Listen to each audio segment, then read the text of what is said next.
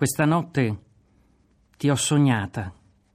Mi chiedevi di essere legata, mani e piedi, sopra il letto, e volevi far l'amore come se ti avessi io costretto per non sentire, chissà come, il rimorso di tradire, ma nel sospetto di finire tuttavia prigioniera di te stessa che non scalfisse l'intenzione vera, la tua felice ipocrisia, ma è stato un sogno di dolcezza, in conclusione.